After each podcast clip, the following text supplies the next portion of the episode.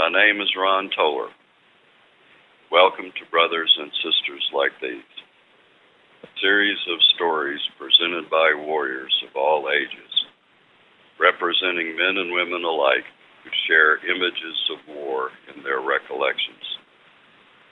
Brothers and Sisters Like These is a veterans writing group featuring members who share stories and poems with each other and the public around our state as part of their healing.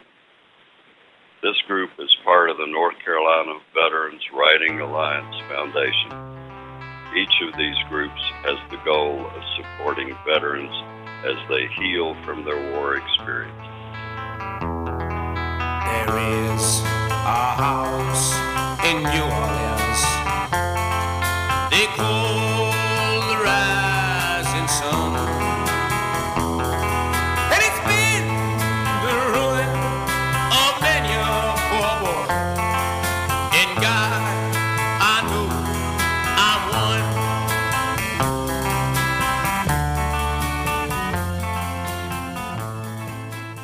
Hello, my name is Eva Helton. My husband is a Vietnam veteran. His name is Staff Sergeant Levi Eugene Helton, retired. I did not know him when he was in Vietnam. I met him afterwards. He is 100% disabled with diabetes and Parkinson's with dementia from Agent Orange. I had the wonderful opportunity um, to be able to sit in with some Viet, a group of Vietnam writers at the Hickory CBOC um, with Dr. Bathanti and some other Vietnam veterans. I was urged to do this by a Vietnam veteran friend uh, in place of my husband.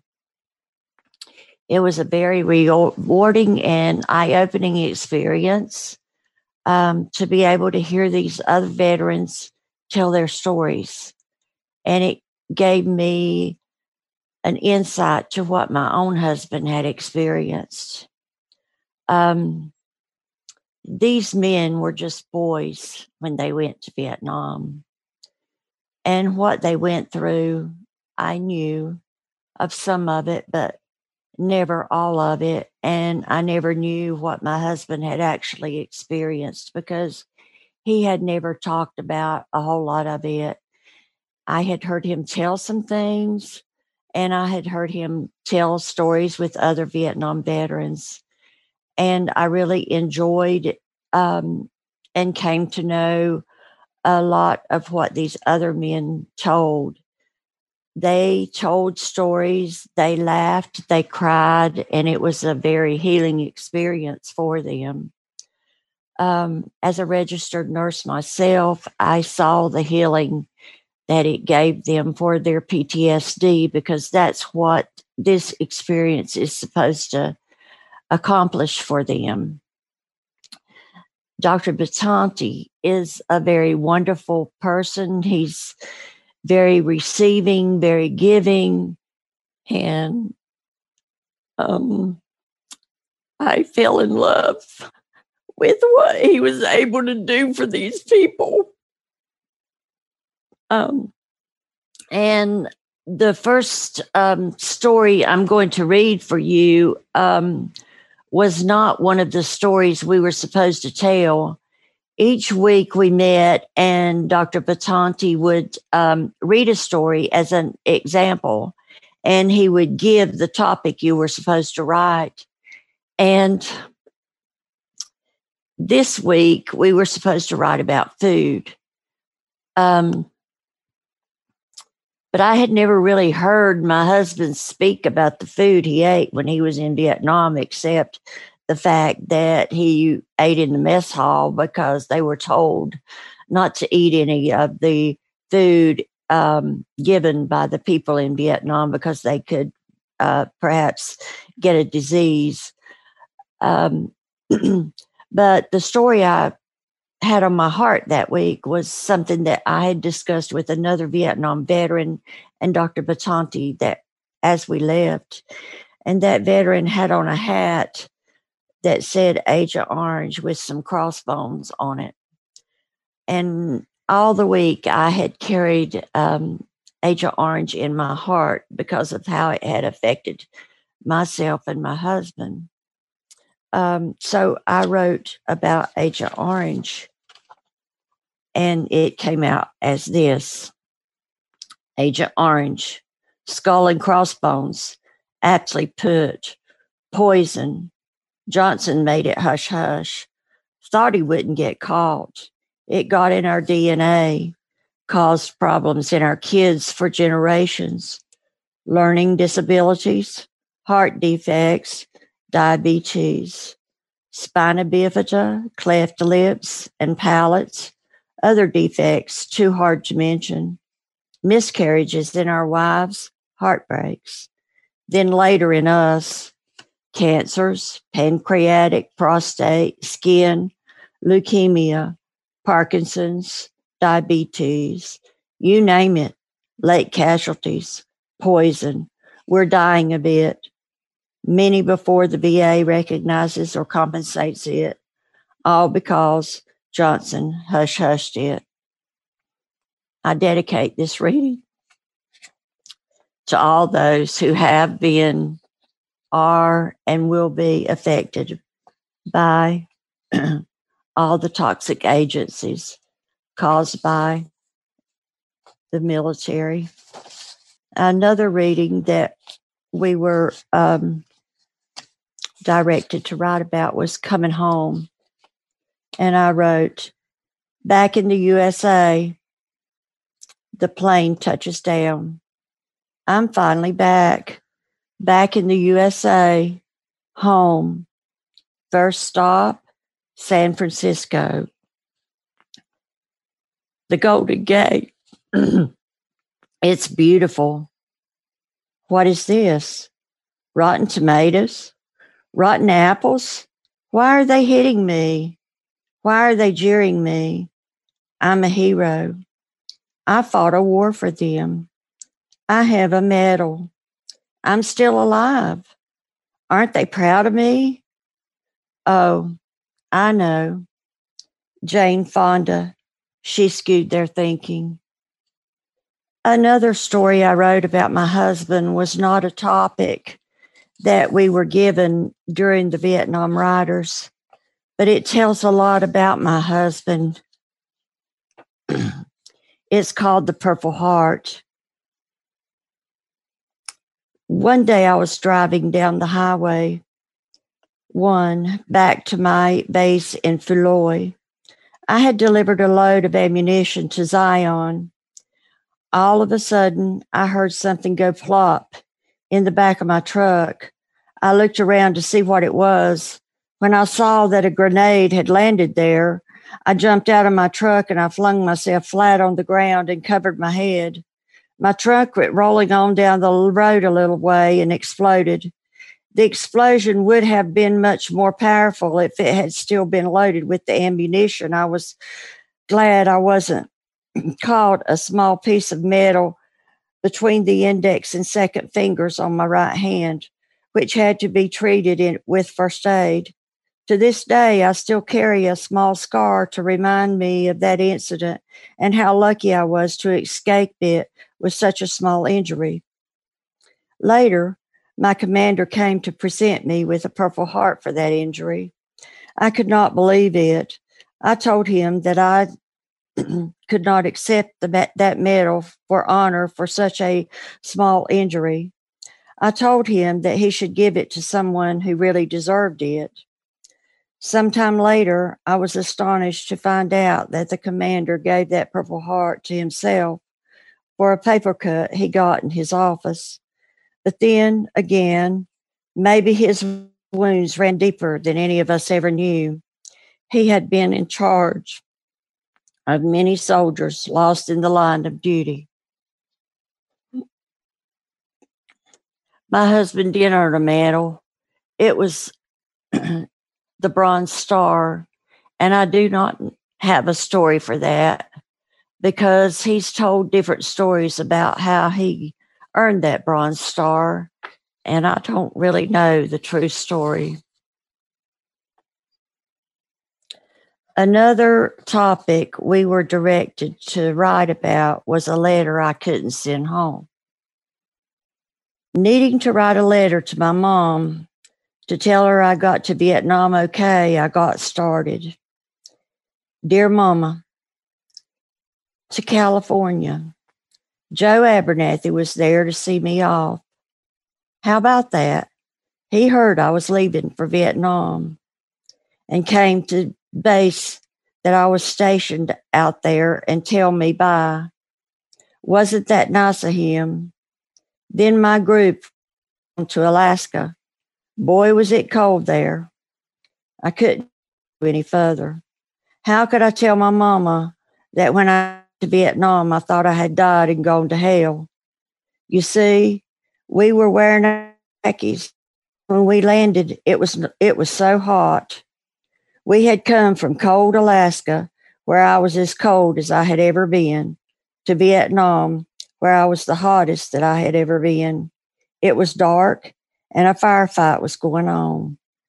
The guns and tracers were firing and the ground was glowing red. And the officers were telling us to run for our bunkers. Pandemonium was all around. And there were all these little people running around in black pajamas and pointed hats. I was sure that I had died and gone to hell. How could I tell my mama about that? And that was just the beginning. Another day, we were supposed to write about the souvenirs brought home. And I, when my husband would take me to his parents' house, a number of times he would bring out this old brown suitcase and show me the pictures and things he brought back from Vietnam. So I wrote this I wrote this about the souvenirs he brought home and it's called the suitcase. Suitcase, brown, hard on both sides, went to Vietnam, came back with me, inside my treasures, pictures, pictures of my buddies, bunkers, rice paddies, me and my five ton, mama son, big red one patch, medal, bronze stars, memories, some good, some I'd rather forget, souvenirs, a pink kimono. I saved it then Later, I gave it to my wife. My mama, she hated it. She said it smelled like Vietnam. How could she know? And that is how I was able to transfer the stories of my husband as a Vietnam veteran. And I hope you were able to understand some of what he went through from what I was able to tell. And I hope you can appreciate that. Have a good day. Hard times coming home now. Can't get your feet on the ground. Got some issues and no one wants you around. Barely sleeping and you can't get through to the VA on the phone. No one's hiring and no one wants to give you a loan. And everyone else is carrying on just like they've always done before. You've been home for a couple of years now, buddy, but you're still fighting the war. Thank you to the Paul Green Foundation and the North Carolina Veterans Writing Alliance Foundation for their generous funding for the Brothers and Sisters Like These podcasts. Hi, um, my name is Tamara Aguilera, and I am um, a licensed clinical social worker with the Department of Veterans Affairs. And this is how I got um, involved with the group brothers like these by working with the VA, and I happened to be one of the clinicians that was working with the Vietnam uh, wartime veterans and wanted to gain some more insight, and so I decided to participate in the Vietnam Veterans uh, Conference that they had in Durham.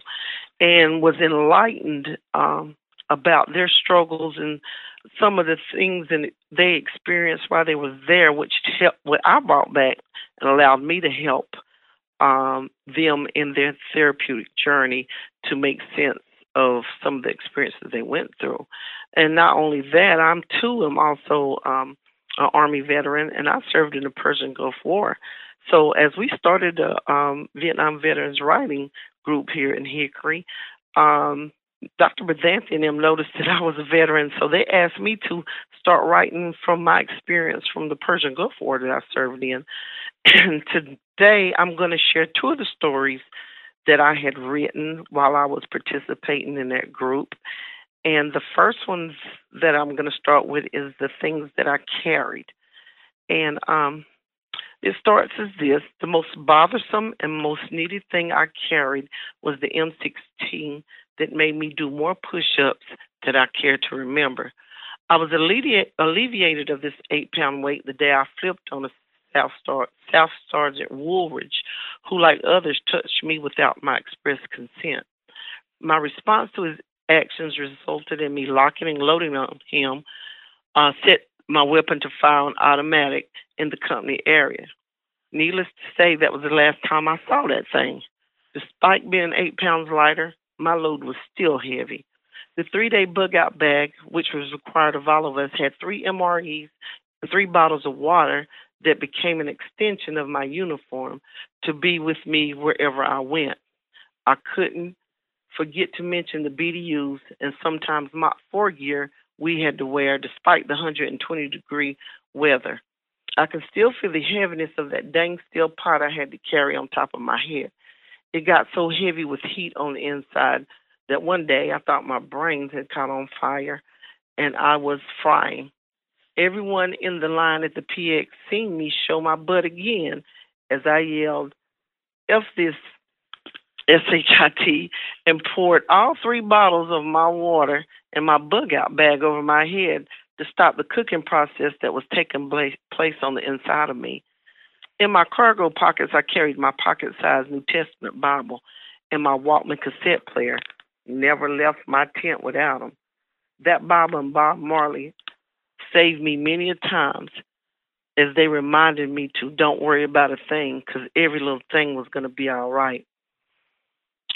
Across the street in the other pocket, excuse me, across the street in the other pocket, I carried my favorite Heinz 57 steak sauce. Even though I was robbed because it cost so much, I had to pay $7 for that stuff over there in Saudi Arabia. It still went well, even with the worst meals at Chow Hall in Saudi Arabia um, camp encampments had to offer. I used to carry pictures of my kids and family around until that load just became too heavy to bear. I had to tuck them away in a box. I also carried my friend's constant fear around with me every day. It is hard always wondering if today is going to be my last day amongst the living. The most popular greeting we offered to our peers while we were in the desert was, It's a great day to die, as we smiled to one another. My heart carried the worry of being in charge of those 18 and 19 year old females who looked for me to answers just because I was drafted into the dang position of being their squad leader and sergeant of quarters. I also carried the resentment for my commander in chief. President Bush was in the White House chilling with his family in all the comforts of his home, while we sit here in this godforsaken place praying against dying from the heat, bullets, or the Scud missiles that they send out frequently.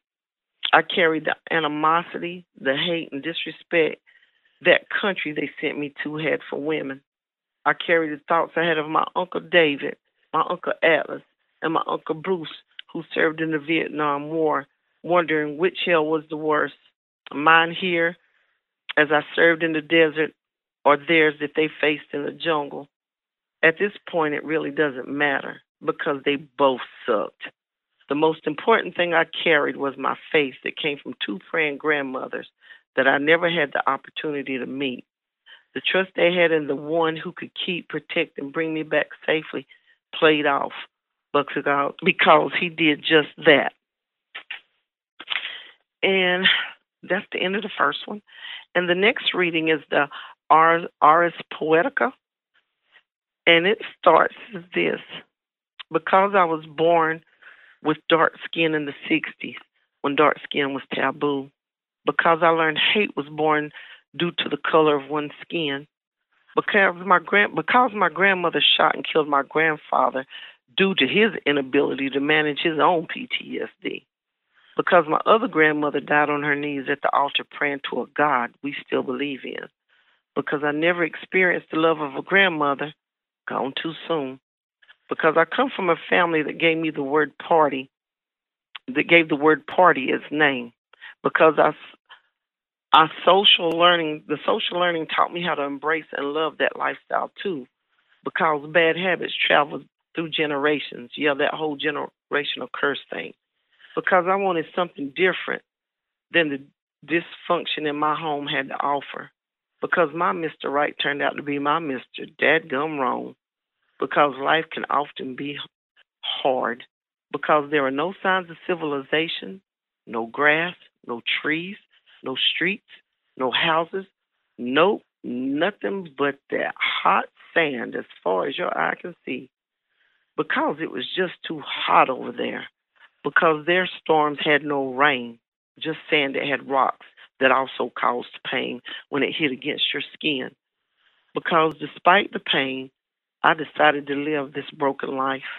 Because they didn't choose life, I chose it for them. Because they needed me. Because of that need, I had to learn to love and accept all parts of me. Because now I care because now I choose to make a difference for someone else other than myself. Because living is important, so therefore everyone's life matters.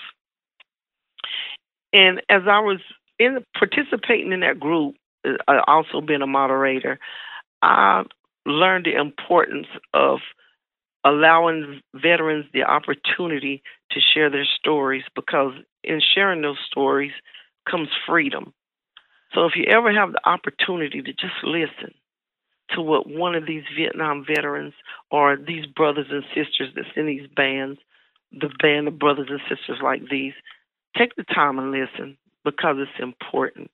Because you're learning also a part of history, but you're also being part of the healing process that so many of these veterans need and that have been long overdue.